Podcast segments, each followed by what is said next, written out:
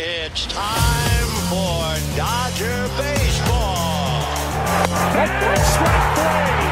Dodgers have won it all in 2020.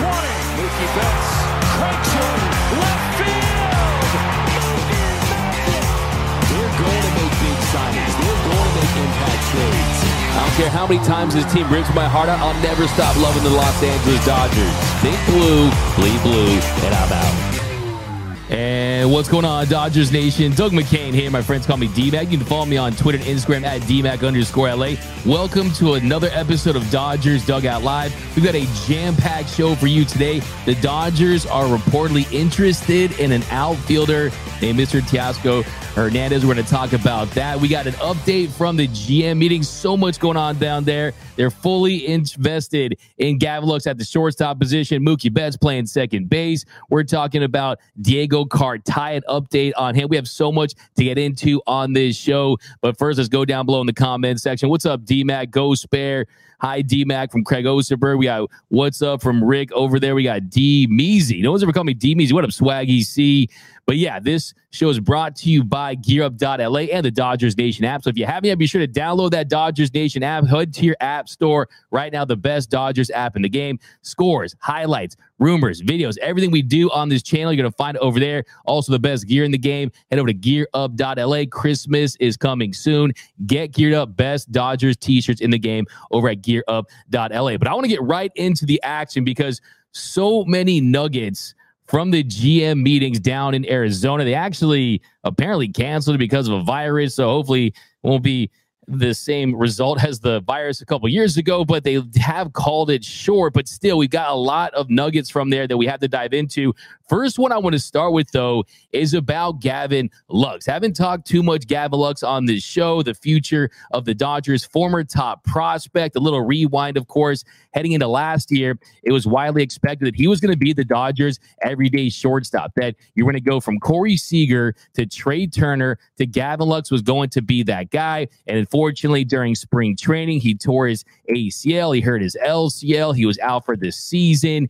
And it was a major setback. It was a big setback for a player that had had some ups, had some downs, but was really in a prime position to put together a full season for the first time as a shortstop. And this Dodgers team, I talked to Freddie Freeman during spring training, and he told me that they had expected him to hit close to 300 and have a big impact on this Dodgers offense. So him going down definitely set this team back before their season even began. And the big question was who would fill in for him. And what they do, you saw Miguel Rojas.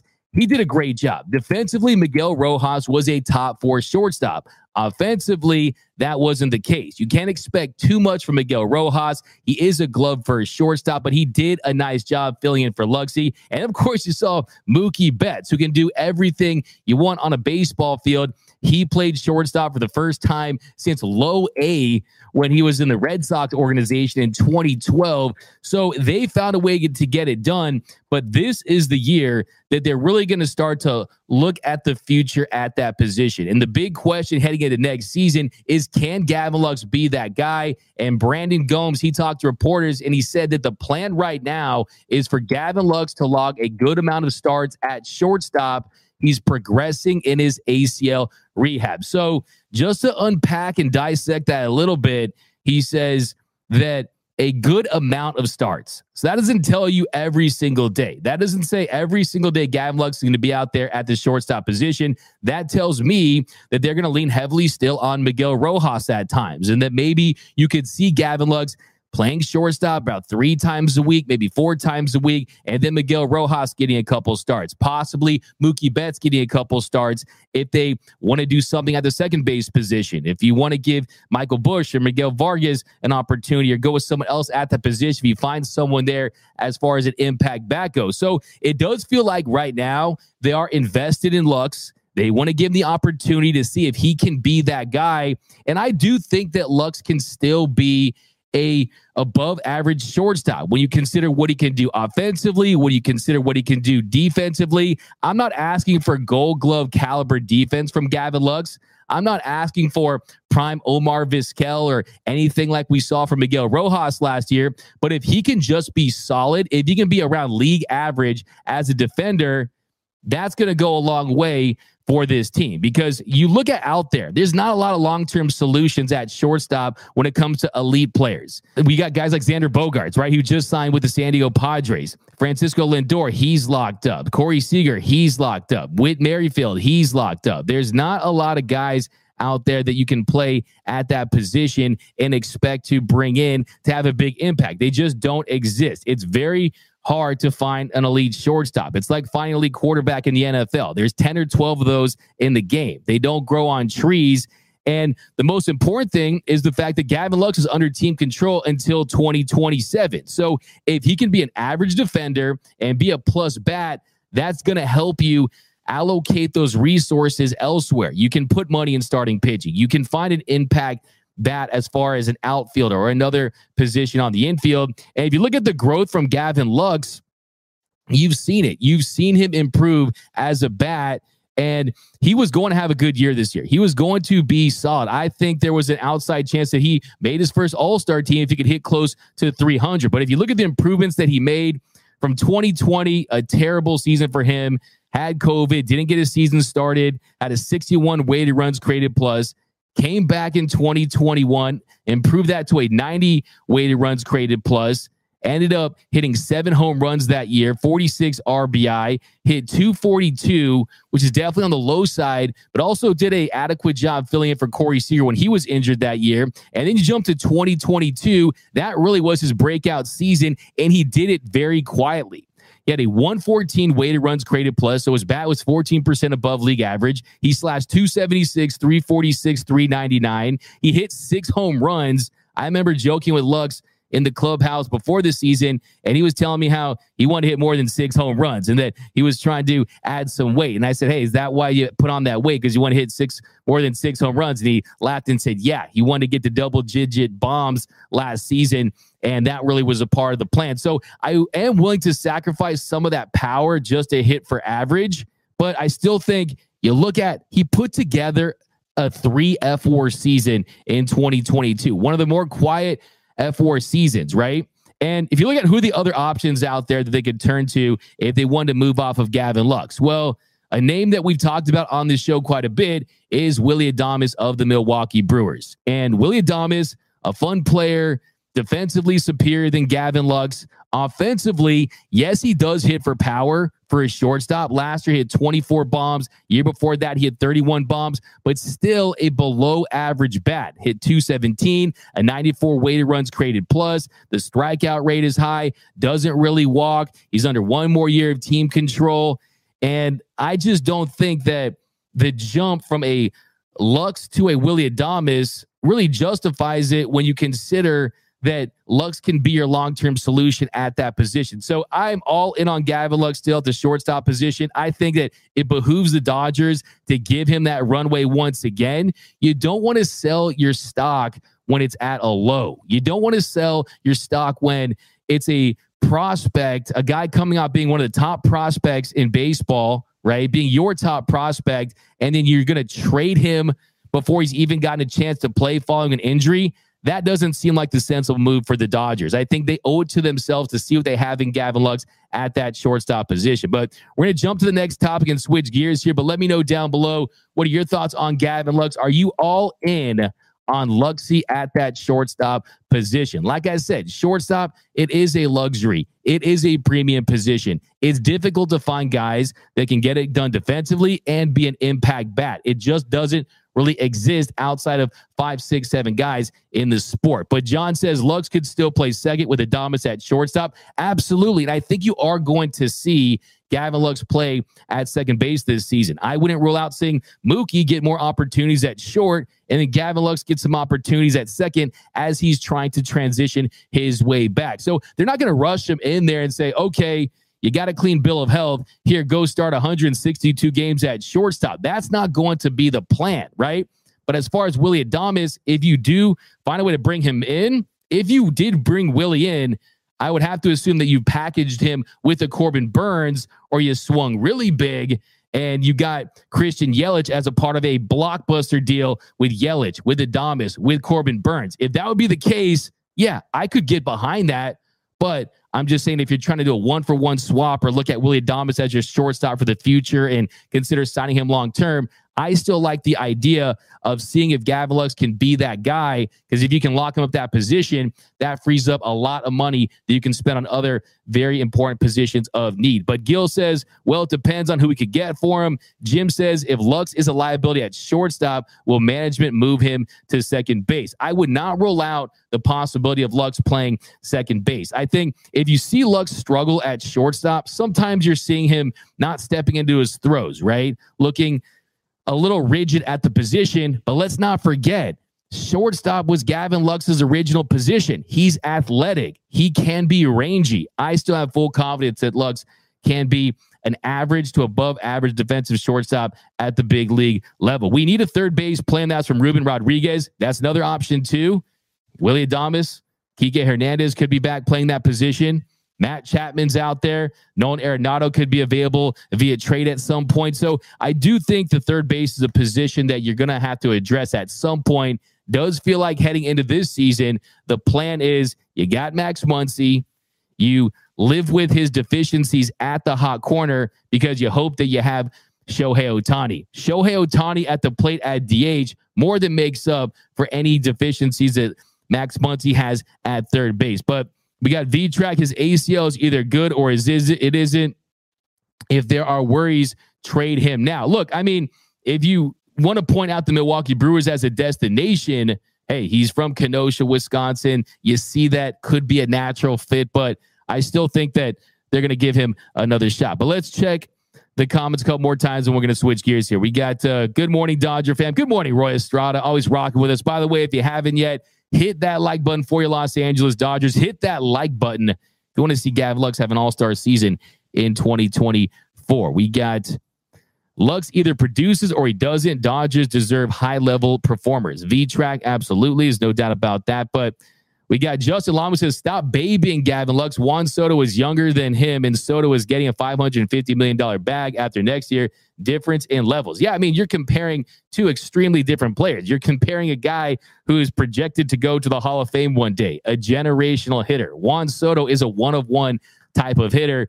Gavin Lux is someone that you're still trying to see if he can be someone that can be a part of your core moving forward. But uh, switching gears here, Brandon Gomes also talked about the Dodgers' needs this offseason and what they're going to prioritize. He tore, he said that the Dodgers are looking to add two starting pitchers and a corner outfielder. So two starting pitchers and a corner outfielder. Brandon Gomes told reporters, it's a priority for us. We're looking to add a starting pitcher and two, and how that comes about is based on the trade market, free agency, and balancing with our internal options but it'll be something we want to do. I don't think we're unique to that. I bet you every other team is in that space too.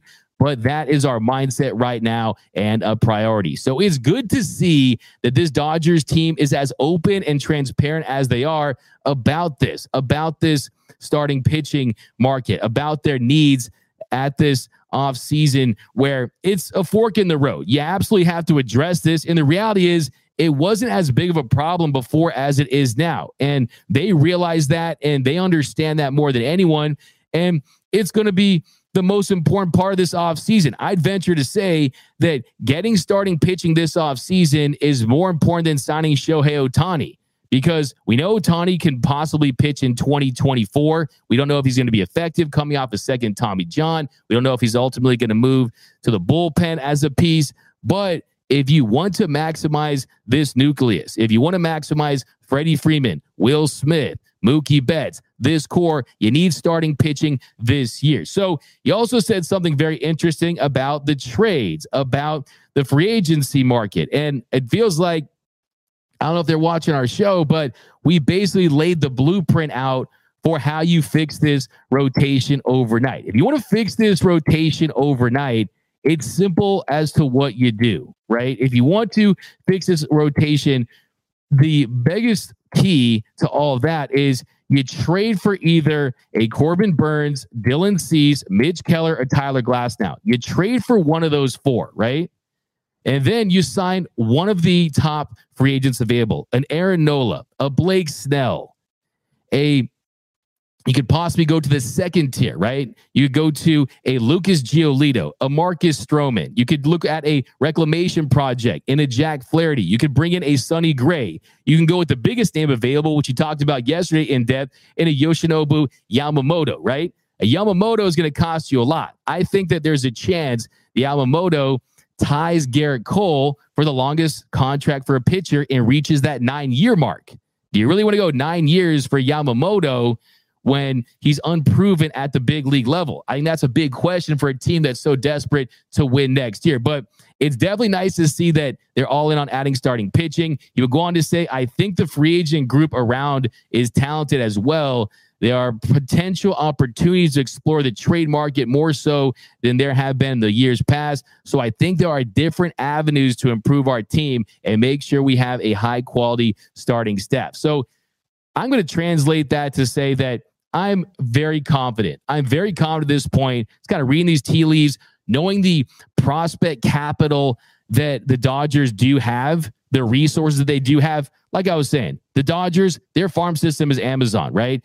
They have everything. You want starting pitching, you want position players, you want a catcher and Diego Cartaya, Dalton Rushing, you want someone with a lot of upside like Josue De Paula, someone like that. They have everything you need to pull off a deal for an impact starting pitcher. And if Cease becomes available, Burnes becomes available, Glasnow becomes available, they are going to contact the Dodgers and see what they can get from them. And I think that that is the indication I'm getting is that they're absolutely going to explore some of these trades. Gomes also said, I think it would be reasonable to say that it will be more than it has been when it came off years of top production with returning the same rotation, if not improving on that base. So, yeah, I mean, that's something that We've talked about this show at length as well. Had to improve his starting pitching. It's not even a discussion. The Dodgers starting pitchers last year, they ranked 20th in Major League Baseball with a combined ERA of 457.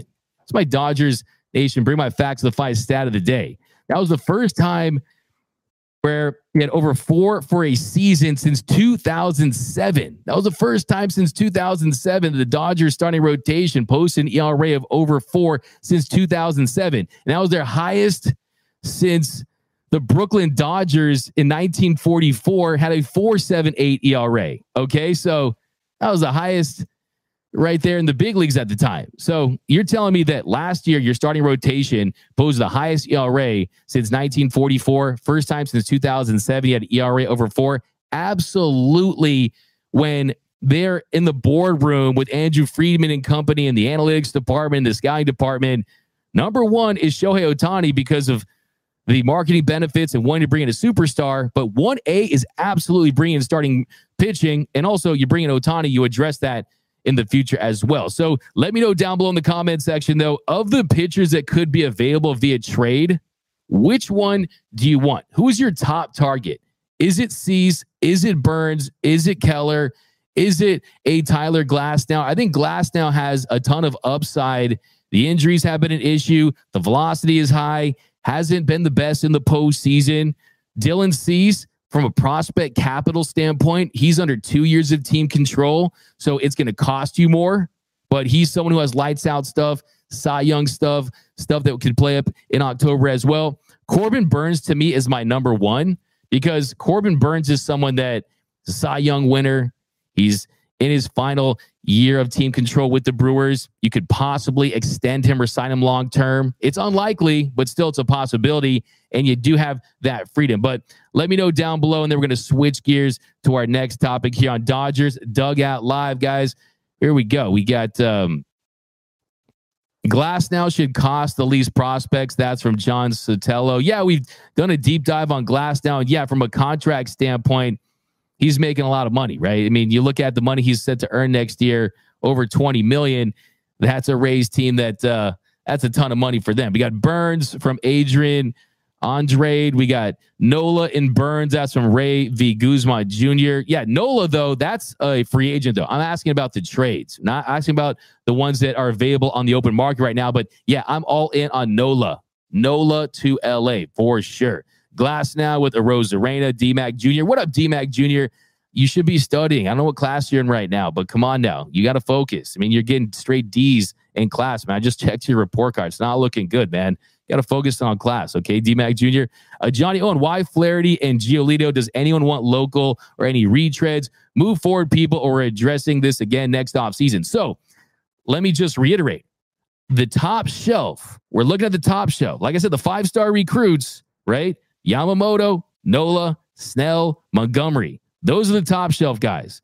Second tier, second tier is you're looking at the the Sonny Gray types, right? But the third tier, I almost think you could have Giolito in that second tier if it's at a team friendly contract. I think Giolito is a candidate to sign a shorter term deal with some opt out so he can re enter free agency. And I think Flaherty is someone who has some upside. I'm not really as high on, but if you get him at the right price, you can't just bring all ace level pitchers. But uh, I see Lux will do fine. Peralta was there as well. Nola is related to Lynn. There she goes. Another home run. Yeah, V track. Lynn just gave up another home run. That's 7,000 on the year now. Dylan Cease should be a huge target. He's got some lights out stuff. I like Dylan Cease. I like Dylan Cease. I feel like he would fit in in LA. I feel like he looks like a hipster. He could live in Silver Lake. He looks like he collects typewriters, right? One of those types. So I like me some Dylan Cease. And I think that he's someone I would love to have on this team. But let's keep moving here because we have tons to unpack. Now, another thing that Brandon Gomes discussed yesterday in the GM's meetings was the fact that Mookie Betts is going to be playing second base again. And he's going to, they said that the proof of concept is something that gives them flexibility. So expect to see more Mookie Betts at second base next year. Expect to see some shortstop like I've been saying on this show for months now, is having Mookie Betts at second base, it opens up the possibility of adding an outfielder because they need some more pop in that lineup. You need another hitter. And it's easier to do that by adding an outfield piece versus finding a second baseman that can hit 39 home runs, play at an MVP level, and hit over 100 RBI like Mookie Betts is able to do. Brandon Gomes also said that Miguel Vargas and Michael Busch could play corner outfield. So that's very interesting as well. He also said that Miguel Vargas was bothered by a thumb injury last year, and that's why he struggled. So, guys, Miggy, my guy, Miguel Vargas, he was dealing with a thumb injury. Wasn't for that, he probably would have won league MVP. So let's ease off it. But no, look, it's very interesting because it does tell you that Michael Busch, Miguel Vargas, could see him in the outfield, could see him playing some infield. But I am very confident in saying right now, if you want a bold prediction or a semi bold prediction this offseason, one of Miguel Vargas or Michael Busch will not be on this team next year. Michael Busch is 25 years old. He's someone that we know he deserves his opportunity at the big league level. He just has not gotten his opportunity at the big league level. And I think that it's long past due. So if you do not have the spot for Michael Busch, you got to give him an opportunity. You have to set him free. And look, as much as I want to see Michael Busch have success, right?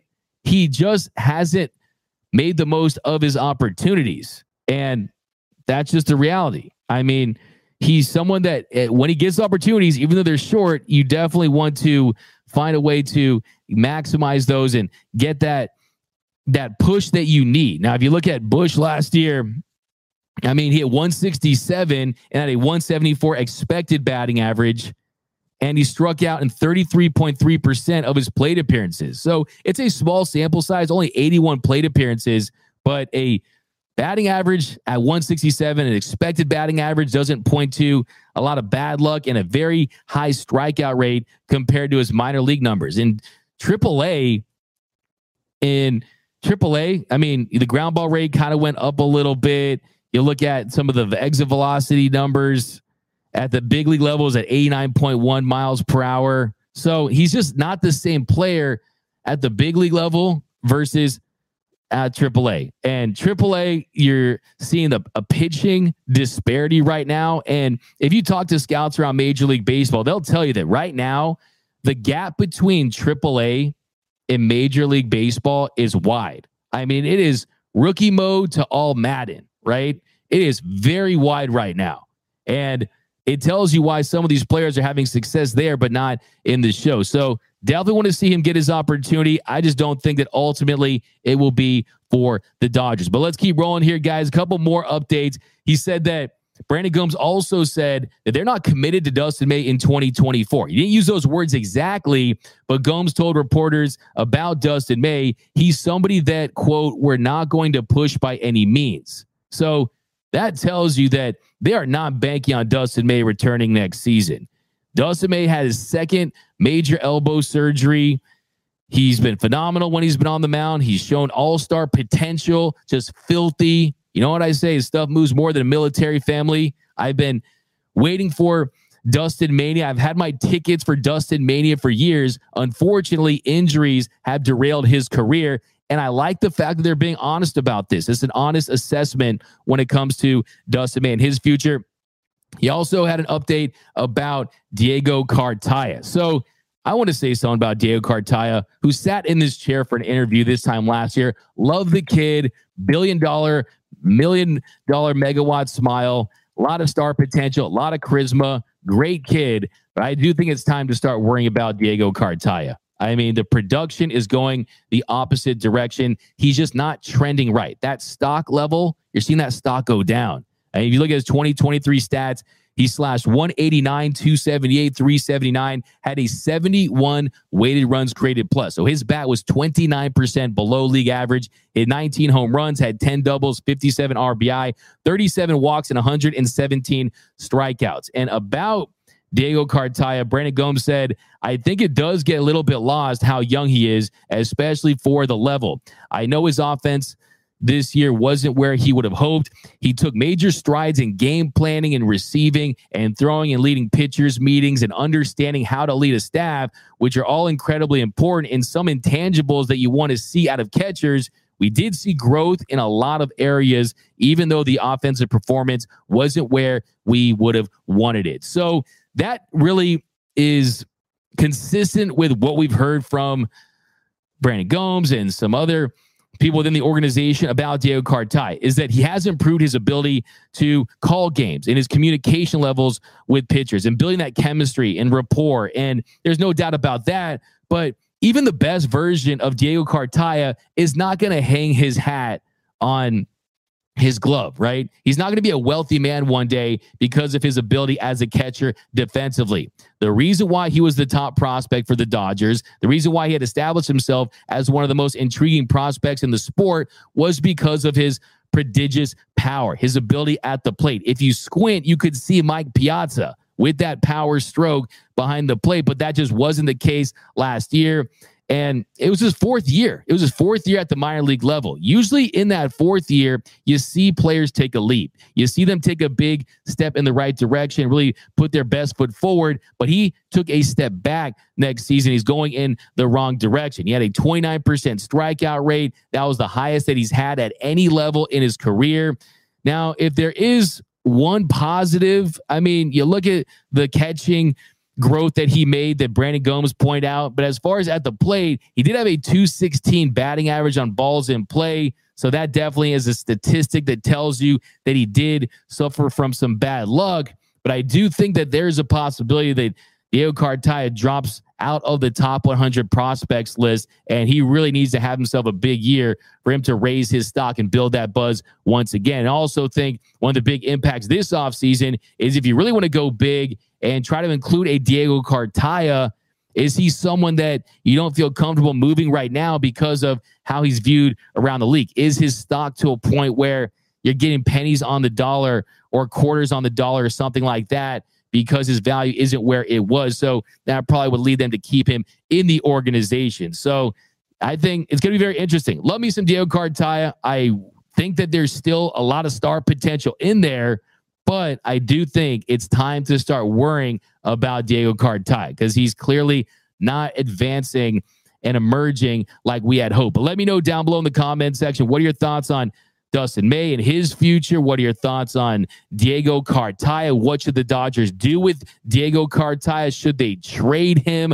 Let me know down below. And then we are going to jump to our next segment Very excited to talk about this potential signing that the Dodgers are rumored to be interested in an outfielder. But first, let's read some comments before we head to our next segment. DMAC, Dodger Nation, person turquoise waving. I think it's an emoji right there. Showtime fans, if the Dodgers get Ohtani, Mookie needs to hit behind Ohtani. I disagree with that. I think Mookie just put together an MVP caliber season at the leadoff spot. It's where Mookie wants to hit. You saw in 2020, Mookie started the year batting in the two hole, and then they moved him to leadoff. Then they took off. They will go on to win the World Series. So I don't think that's going to be under very much consideration. I think Mookie is going to be your leadoff hitter. Yeah, he's lost his step. He's not as fast as he once was. In this team, a lot of their success is predicated on him scoring runs. But if you add Ohtani to that mix, that's going to change. I think things are going to be a lot easier on Ohtani. Ohtani would be a perfect fit. That's from Luis. We got some pin ones up here from my super producer, Mr. Jordan, over there. We got Nola and Burnes from Rumor Assassin.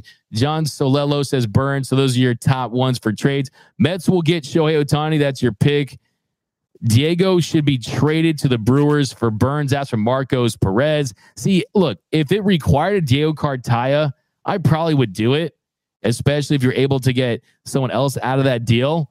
But I do think that you do run the risk of selling him when his stock is low versus allowing him to get back on track climb up those prospect rankings list once again and then flip him later. And then maybe he's still young enough where he could theoretically be your catcher of the future after Will Smith if they don't extend him because this organization just has not extended players that have come through their farm system. You haven't seen those big extensions. So I do think that's still a possibility. Eric Lopez says sit on Cartaya for now. I'm with you on that one. You don't want to trade him, right? You don't want to do that. You don't want to be someone who gets out a little too early. You don't want to sell that Apple stock in the 80s, right? You want to keep it. You want to find a way for it to at least give it a chance to make it something where it's a viable asset. And right now, he's not a viable asset where he was. But to trade Diego for Hunter Greene, that's from Craig Osterberg. I don't think that's possible, but uh, it'd be a nice thought. Dodgers are going to trade top prospects this offseason.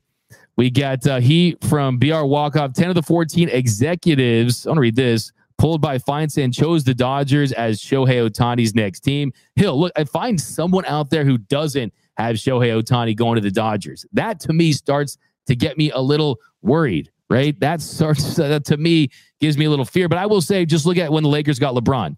When the Lakers got LeBron, everyone knew it. It was a foregone conclusion. He had two houses in LA already. He had two houses in Brentwood. You had Klutch. You had you had his uh his uh production company, Space Jam 2. Everyone knew that LeBron James was going to be a Laker, and ultimately he was. It does feel similar to that, but I do think that this is not the Heat version of Le- this is not the Laker version of LeBron. This is where the Heat version of LeBron with Shohei Ohtani. And at that time, we didn't know about that. But I do feel like there's a really good chance the Dodgers get him. Like I said, got at 60%, a little over 60% right now. Makes a all the sense in the world. I'm going to dedicate an entire episode to really the history of the Dodgers and Shohei Ohtani, all the facts and factors. Might drop that one tomorrow, so be stay tuned for that. But Joel Doug, we can win without Ohtani. Dodgers need pitching not more offensive power. Joel Rodriguez. So interesting take. Can the Dodgers win without Ohtani? Yes, they've proven that. They won 111 games a few years ago. They won 100 games last year. Only problem is they haven't gone deep in the postseason, right? You've had two early exits, just one win in the last two seasons after winning 211 regular season games. Yes, you can win without Ohtani. And if they don't get Ohtani, there's ways you could try to justify it. I mean, why have a Bugatti when you can have 10 Corvettes, right? I mean, you can find a way to maximize that in other areas. You probably are more aggressive on the starting pitching free agency market. Maybe it leads for them to be more aggressive towards the Jordan Montgomery and the Nola and the Snell types. And maybe you're more aggressive in trying to add potentially a Matt Chapman type and things like that to shore up that third base position. It's an interesting thought, but selfishly, I want Shohei Ohtani. Like I said, we're to have that episode. We're to go crazy. I'm to be doing 10 Shohei Ohtanis. I don't know what I'm to do if we don't get, maybe if we don't get Shohei Ohtani, I don't know what I'll do. Maybe I'll drink sewer water out of my shoe instead of beer or something like that. I don't, can't even stomach the possibility. But coming up in our next segment, we are diving into the latest players rumors, latest free agency rumors, an outfielder that the Dodgers have been linked to. That's coming up next here on Dodgers Dugout Live. What up, Dodgers Nation? D Mag here. I'm here to remind you that if you have not yet, be sure to subscribe to the number one Dodgers YouTube channel for all latest Dodgers news, rumors, hype videos, interviews, breakdowns, live streams, and more all year long. Hit that subscribe button, hit that notification bell, and if you really want to help the channel out, smash that like button. Also, you will not be eligible for any of our giveaways unless you are subscribed to the channel. So all you need to do to be eligible for all of our giveaways is just make sure that you are subscribed. We just gave away a brand new authentic Mookie Betts jersey valued at over $350. And we got tons of giveaways coming this off season. So be sure to be subscribed so you are eligible to win. And as always, think blue, bleed blue, and please subscribe. And welcome back to Dodgers Dugout Live. Thank you for making Dodgers Dugout Live your daily Dodgers show, all things Dodger baseball, Monday through Friday in the mornings. We'll dive into some more comments here before we hit our next segment. Got some more Ohtani talk. No Ortega says Dustin May needs to change his last name to break his curse. No Ortega, I'm all about making changes to change the juju, change the energy up. Yeah, go from 85 to something else. I mean, change his number, give it something like go with the buzz cut, dye your hair black. I don't care what it takes. I mean, I definitely am for that. Dustin May, how about we just don't pitch in May anymore? That's a start.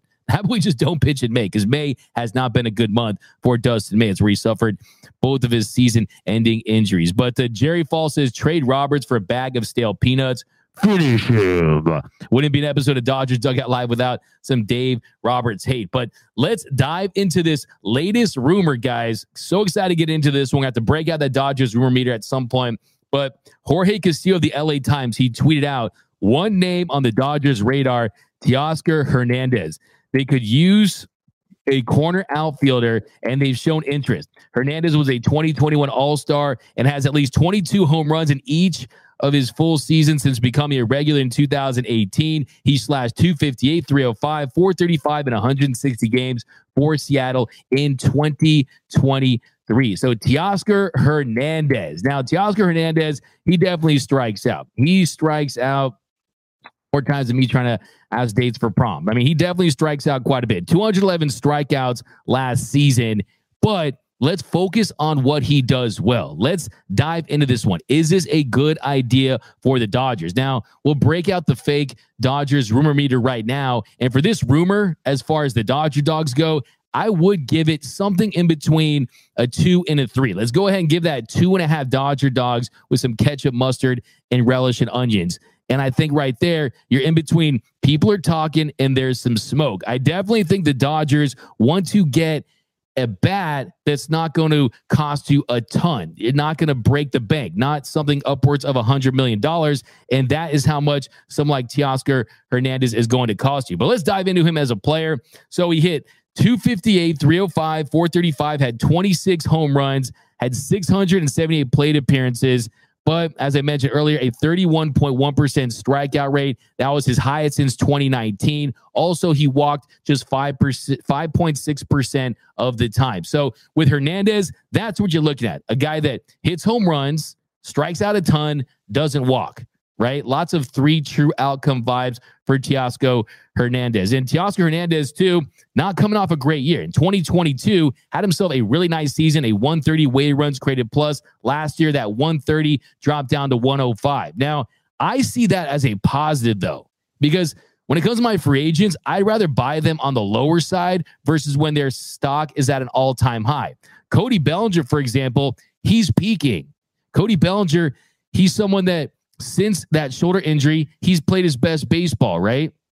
Since that 2019 MVP campaign. I don't even consider the 2019 MVP campaign a realistic possibility for him. He's so far past that. But even then, if you look at his contact numbers for Cody Bellinger and things like that, he's nowhere close to being the player that he was. I might touch on that in a little bit after this about the idea of Cody Bellinger and a Scott Boras comment on Belly. But the point I'm trying to make here is Belly, he enters free agency on a high, whereas Hernandez, he's a little on the lower side with his stock a little down. And you look at the splits the splits in Seattle, we knew were going to be a little bit of an issue, right? Someone that is a right handed hitter who you look at his splits at Seattle in their home ballpark, you slash 217, 263, 380. And you look at, I mean, you look on the road, he had 295, 344, 486. So hit 217 at home, 295 on the road.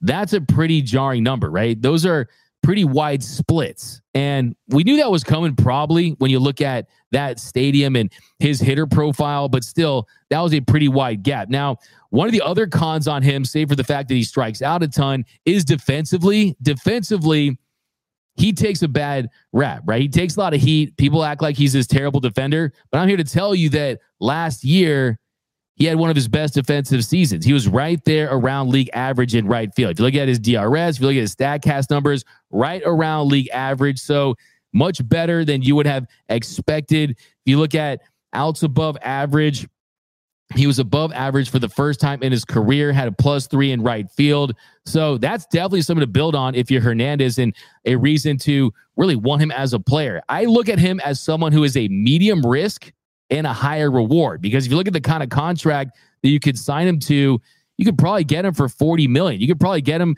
anywhere between 40 and 80 million dollars. And this lineup, they need more pop. This lineup needs another hitter outside of Mookie and Freddie. If you get Shohei Ohtani, you need a little deeper of a lineup. You need to go six, seven, eight deep. Last year, we didn't see that, right? And that reared its ugly head when Freddie and Mookie combined to go one for 21, and they showed really no life offensively, right? You need guys down in the lineup that can get it done. I'm going to throw out a potential lineup for you that includes Teoscar Hernandez. This lineup, you can start the parade. When is the parade for this World Series? Offensively, you need starting pitching, but just think about this lineup if they were to add Ohtani and Hernandez. Yeah, Mookie batting leadoff, playing second base. Freddie Freeman batting in the two hole at first base. Batting the three hole, of course, you got Shohei Ohtani, the unicorn, at DH. Then Will Smith hitting cleanup behind the dish. Max Muncy at third base, batting in the five hole. And then batting sixth, Teoscar Hernandez. Now, Hernandez is someone who throughout his career has mainly bat fourth or fifth. So to have him as your sixth hitter that shows you a very deep and potent lineup. Then after him, you got Gavin Lux at shortstop, then James Outman in center, and Chris Taylor in left. So that one through nine right there Betts, Freeman, Ohtani, Smith, Muncy, Hernandez, Lux, Outman, and Taylor. What that also does, it takes a lot of pressure off Gavin Lux we talked about earlier to not have to be this offensive dynamo, not put pressure on him to hit 300 plus, hit a lot of home runs. You can let him gradually ease back in and reacclimate to being in the show at the plate and defensively. So I definitely think that's a lineup where you really didn't have to add much, right? This is already an elite lineup in the regular season. But I mean, Hernandez is someone he he brings that extra life. He definitely brings that extra life. I mean, from the Dominican, not enough Dominican players on this team in recent years. He adds a different element to this mix. I think the dynamic would be really, really much improved with him in this lineup. So I am definitely on board with Teoscar Hernandez on the Dodgers. I think if you sign Ohtani, Hernandez, and then you don't necessarily have to go out there and sign a Nola or a Yamamoto or a Snell or a Montgomery, one of those top four. Because really, if you look at those top four guys right now, none of them are – guys that are assumed to go to the Dodgers, right? Yamamoto, a lot of people think is going to go to the Mets or the Giants. I think the Mets have a good shot. The Giants have a really good shot as well. If you look at uh, Jordan Montgomery, he go to the Phillies. He go to a lot of teams. Every team that needs starting pitching is going to want Montgomery, right? The Phillies, you could go to back to the Cardinals. Tons of options for him. Back to the Rangers. Aaron Nola, same thing. Philly wants to bring him back. He go to the Cardinals. You go to the Cubs, right? Snell, you go to Seattle, you go to the Cubs, you go to the other team as well. So they don't necessarily have to sign that top, top starter if you bolster your lineup to this degree and find a way to trade for an ace. And then you remember, you get Ohtani back as an ace potentially in 2024. So let me know down below. Do you like the idea of Teoscar Hernandez? And I think to me makes all the sense in the world because you're not breaking the bank. He's someone that has tons of talent as a hitter. He's on the low, so you would get at a little bit of a discounted rate. I mean, if he was heading into the season and put up the same numbers that he did in 2022, he'd be looking at a really, really nice bag. I mean, close to $100 million, but you can get him at a discounted rate, right? But let's go down below in the comment section. We got Yamamoto and another quality starter should be this priority. Dave S., give me Yamamoto. I'm here for it. There's no doubt about it. But I also want Roki Sasaki one day. I also want possibly Imanaga as an option for that second tier guy. And I think for a team that's so desperate to win next season, do you really want to put all your stock in a 25 year old pitcher who's never pitched in the show, who throws a fork ball that can definitely have a lot of wear and tear on your arm? It's a huge investment. You could talk about someone getting 250 plus million. That's definitely a possible contract that Yamamoto could sign. I'm definitely interested in it for sure, but I'm not so sure that's the best way to allocate these resources. And it remains to be seen if Ohtani wants to be on the same team as Yamamoto, right? There's also that factor as well as multiple Japanese players in one clubhouse. That definitely is something to factor in that we just don't know. It's just the reality of that. But uh, let's go down below. Boo, Teoscar Eagle trash. That's from Eric Lopez. Pass from Brash Cat. Dodgers shopping at Goodwill again. That's from Joel Rodriguez. They're not shopping at Goodwill. I mean, they're still shopping at Rodeo Drive for Shohei Ohtani, right? But for Teoscar Hernandez, they're shopping at Big Lots, right? And sometimes you get some good values at Big Lots, right? I think that you can't give away 15 300 million dollar contracts right i mean they're not going to get ohtani and matt chapman okay let's just be a little bit realistic here okay and I know at this part of free agency, hope springs eternal. I don't even call this free agency. I call it pre agency because it's like really before the free agency kind of begins as far as the fireworks go. Got some chatter here and there. Rumors start to surface. That stove really not cranked up, not very hot at the moment. So I think at this point, you're, yeah, we're to sign this guy, sign that guy. Ultimately, you're not to get everything on your Christmas list, right? If you can get the one at the top, you're to feel really good about it, right? But I think that it just you have to go out there and get another impact bat. And let's also mind you this, you can find a bat during the season as well. I just want to point that out as well. I mean, you can find an outfield bat. There's about 20, 30 of those guys during the season. Just look at Tommy Pham, for example, last year. They could have gone out there and traded for a Tommy Pham versus it's much more difficult to find an impact second baseman. And kind of going back to what Gomes said about Mookie Betts and what we've been saying really for quite some time right now is that that really opens up your options having Mookie have that ability to play that. But uh, no, unless it's a one year deal. That's from Hepatitis. See you later over on YouTube. Nope. Horrible idea from Eric Lopez. Bring back Gallo if you want K's. That's from V Track. Hey, you have to remember too, you're bringing in someone like a Ohtani, hopefully, right?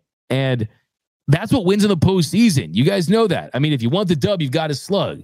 Hernandez is someone that can leave the yard. He just can. And at that price is not tons of bats that are available. I mean, we have to start getting a little creative here.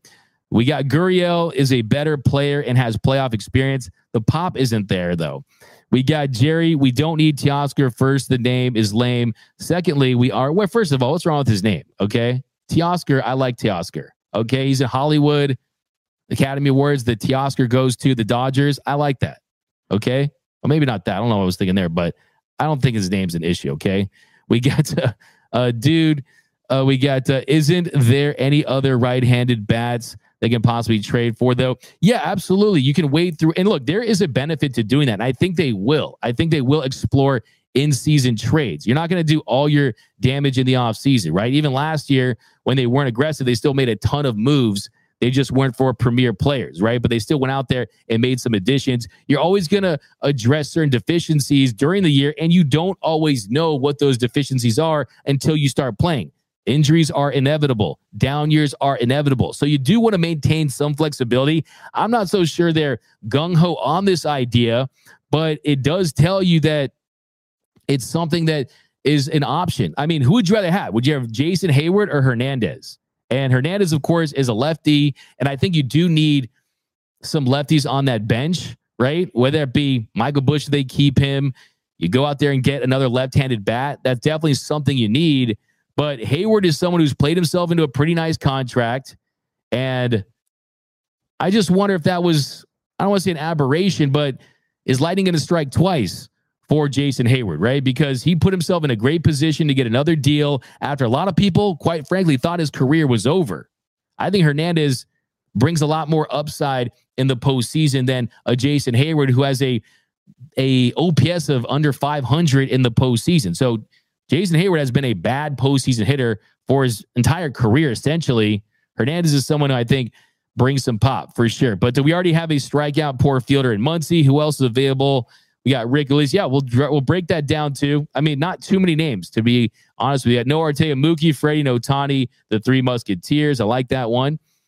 Gavin Luck, Andrew over on YouTube. We got Betts right field, Taylor second base, and Teoscar Hernandez in left field. That's from my guy, Mr. Tim Rogers, Dodgers 2080. Hey, you're not doing the Dodgers fan thing, right? Unless you're following Dodgers 2080, the stars of the future. Hey, I'm not against that idea. I really am not. I mean, I think having Mookie in right field primarily still gives this team, I think, the best chance to win because as good as Mookie is at second base, it's not anywhere near how good he is in right field. In right field, he's in the conversation for one of the best defensive right fielders of all time. My opinion, the best right fielder of his generation. When you consider the range, the arm, the metrics have taken a hit.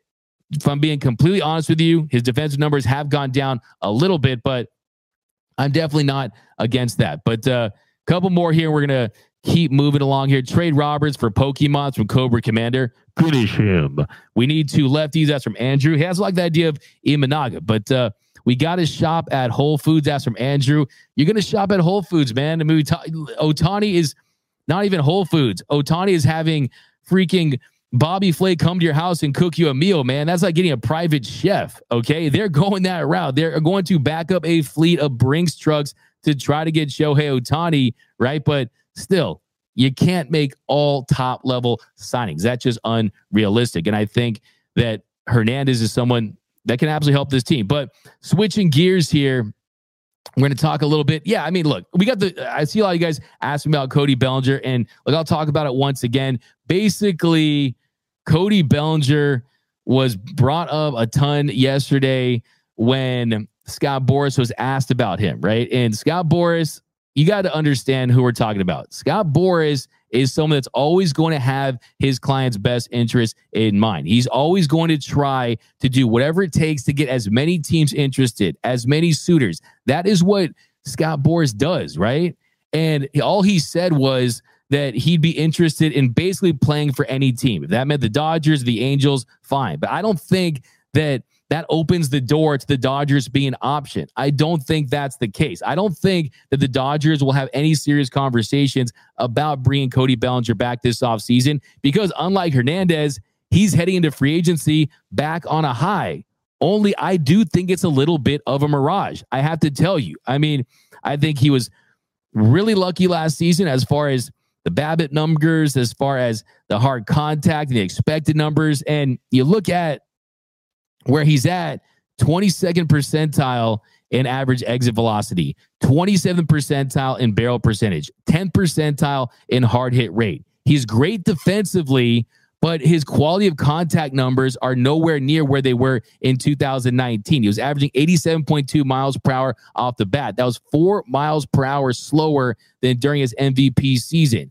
45.6% of his batted balls left the bat at 95 plus miles per hour in 2019. Last year, that number was at 30.8 miles per hour. So people acting like MVP Belly's back. He's not. He's not walking through that door. Like I said, you don't want to reheat the McDonald's French fries. You don't want to get back with your ex. Usually, get back with your ex and you got the honeymoon phase again, and then the same problems start rearing up. You start to remember, oh man, I forgot I hated your laugh, right? That's how it would be with Cody Bellinger, right? I do think that he's going to get back to probably being a solid player, no doubt about it. But I don't think he's going to be worth 200 million, especially when you have James Outman, who's already proven he can be a competent center fielder, an above average bat, an above average defender at less than a million dollars. I think that it's not even, it's a non starter conversation. I can almost guarantee you that the Dodgers haven't even considered kicking the tires on a potential Cody Bellinger deal. I think there's a good chance that Dodgers end up with Ohtani Bellinger ends up with the Giants. I truly do. But let me know down below what your thoughts on Cody Bellinger. And then we are going to head out of this one because this has been a jam packed show. I actually have a Dodgers Did You Know that I actually want to talk about here in a second. But first, let's read some comments, guys. Thanks for joining us here on Dodgers Dugout Live. We got Keep Kike from Cobra Commander. Roberts is too damn. I'm not going to read that one. Tyler O'Neill is cheaper. That's from Michael Carrillo. Tyler O'Neill is an interesting option. We'll explore him on a future episode. But look, really the main point too, other than the Hernandez rumor, is that don't get completely lost in the shininess of a Shohei Ohtani because Shohei Ohtani is definitely going to be huge for this team if and when they sign him, right? But he's not going to solve all of their problems. Pitching and another outfield bat are also on the agenda this offseason. But uh, I'd rather have Jay Hay, that's from Dylan McKay. I wouldn't be against Jay Hay. I wouldn't be mad at it for sure. If you could guarantee me he would replicate the season he had, but he was used a little bit in limited situations, right? You saw him primarily against right handed pitching. And Hernandez, of course, his splits are a little skewed towards lefties, but still, I think he could play both sides right there. But uh, Michael Busch needs to be given the chance to play every day if he's not traded for pitching. I agree with you 100%. We got uh, Dylan McKay. Doug, we go to the winter meetings? Possibly. I just booked my Spirit Airlines ticket, apparently. So your boy will probably be out there, guys, trying to get you all the info. Mario, what up, DMAC? What up, Mario, over on YouTube? Two words, he washed. That's from Justin Lamas. Smack that like button for Jerry Harris, uh, Jerry over there. Show hey the money. That's from Cobra Commander. What's Vargas's future? I think he has to prove he can hit at the big league level consistently, and then we'll talk. He's still very young, right? He's 23 years old. DMAC, the old saying, this is from Champ over there. DMAC, you know the old saying, baseball is 90% mental and the other half is physical. I agree. It absolutely is. We got Justin Lamas. That's true. Bellinger going 305 will never happen again. Yeah. I mean, look, there's nothing against Belly. I'm the biggest Belly ever. I love me some Cody Bellinger. I just don't want to get back with my ex in this situation. I'd rather use that money elsewhere. I got Jesse Rodriguez. What up, DMAG? What about the Dodgers going after Snell, Ohtani, and Yamamoto and landing all three? Man, it ain't my money, but still, at some point, I mean, what are we talking about? That'd be crazy squirrel. I mean, it's over a billion dollars, over a billion dollars. Uh, if you get two of those three, you'd be winning Christmas, right? When school gets back out of the Christmas vacation, you can really tell your classmates, hey, man, I had the best Christmas. If you get even two out of those three, even one out of those three, you're feeling pretty good about it. But all three, that's pretty insane. That's a lot of dough right there. But uh, yeah, I want to just point out I've seen a lot of talk about the free agency signings and good free agency signings and bad free agency signings. I've seen people out there say that Kevin Brown was a bad signing for the Dodgers. And today's Dodgers, did you know, is that Back on December 12, 1998, the Dodgers made free agent pitcher Kevin Brown the first ever 100 plus million dollar man. He signed a seven year, $105 million contract, a move that really upset a lot of the owners around Major League Baseball, really uncharted waters, setting a new precedent for pitcher's salary. And baked into his contract was also that he had private jets available. The pitchers plan was that if I'm going to sign with the Dodgers, his last bargaining chip was that he had a private plane that allowed him to fly to Macon, Georgia 12 times per year so he could visit his family in Georgia. And after the fact, it got pretty interesting because the commissioner's office, they tried to add $600,000 to Brown's listed salary to really impact the luxury tax there and get the Dodgers to have to pay an extra 204,000. So you got 105 million. He had a private jet with 12 trips to Macon, Georgia to visit his family. There's all this talk about how much money it cost at the time. And people say that he was a bust. I'm here to tell you that was not the case. Kevin Brown, yes, he made a lot of green, but still, he was good in Dodger blue. He had a 2.83 ERA, that was seventh, a 1.10 whip, that was fourth, a 3.16 FIP, that was third. He had 23.9 fWAR, that was seventh among pitchers. He was a two time All Star. He had three 200 plus inning seasons. He had three six plus fWAR seasons. And that's the second most by any Dodgers pitcher in the last 25 years. So he's someone that did have a lot of success. And when you look at that contract and the fact that back then for war, value per win was about 4 million per win. And if you look at what he provided, he basically gave them $95 million in value to the Dodgers. He produced 95 million of value, and they got out of that deal too. I think a lot of people forget about this is that the Dodgers got out of that Kevin Brown contract by trading him to the New York Yankees. And when they did that, they saved $31.4 million on his contract. They got Jeff Weaver and 10 million in the deal, which covered all but 5.5 million of his salary for the next two years of 68 starts at about 100 plus ERA plus. So Kevin Brown probably weren't expected to get a shout out on this show, but I got your back. He was not the worst signing in Dodger history, not even close. Okay. Andruw Jones called. Jason Schmidt called, which I think was a double agent. I think Jason Schmidt truly was a double agent there. He was a giant in disguise. That was the worst contract. In fact, next week, we're going to do the top 10 worst signings in Dodgers history. But Kevin Brown, that certainly wasn't you. But let's read some comments here. We're going to head out. DMAC going to get sick at the winter meetings like the GMs. Brass Ket, what happened to Andy Pages? We'll talk about him. I'm going to try to get Casey Porter, my friend from Dodgers Daily, on the show at some point. We're going to dive into the prospects. We'll talk about Andy Pages. No way they sign all three. Yeah, Tim T. That isn't happening, right? BC, only team doing great is the Kings. Rough time for LA sports. Yeah, rough time for LA sports. I mean, I will tell you that um, UCLA basketball is uh, 1 to know. So there's that. Hey, DMAC, big fan. Hey, big fan of you, Metabolic Revolution. Thanks for rocking with us here. John DMAC, do you think because of every team needing a starting pitcher, the market price will be exponentially higher than past years? I do think that's the case. I think that a lot of teams saw what happened last year, where premium starting pitching definitely gives you an advantage. And that doesn't matter who you add offensively. I mean, the Braves had a historic season, right? The Dodgers, they had a historic season by their standards. First team in Los Angeles to score over 900 runs. And then they were awful. They hit 177 combined in the NLDS. So I do think that people realize and GMs and front offices and smart organizations know that at the end of the day, starting pitching wins. Starting pitching wins championships. And I think that there's not only that, but a lot of big market teams need it as well. So you can never have enough starting pitch, and I definitely run. But that's gonna do it for this episode of Dodgers Dugout Live. My name is Doug McKain. Friends call me DMAC. You can follow me on X and Instagram at DMAC underscore LA. Another reminder: if you want to do me a huge favor, if you want to give me a Christmas present, hit that subscribe button, hit that like button, leave a comment with all your takes. I love hearing your takes down. But that's going to do it, guys. Remember, nothing brings us together quite like Dodger baseball. And until next time, think blue.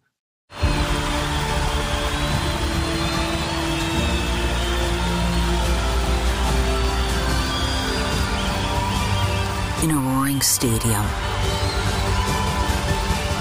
their silence is deafening. 136 Israelis are still being held hostage by Hamas. Bring them home.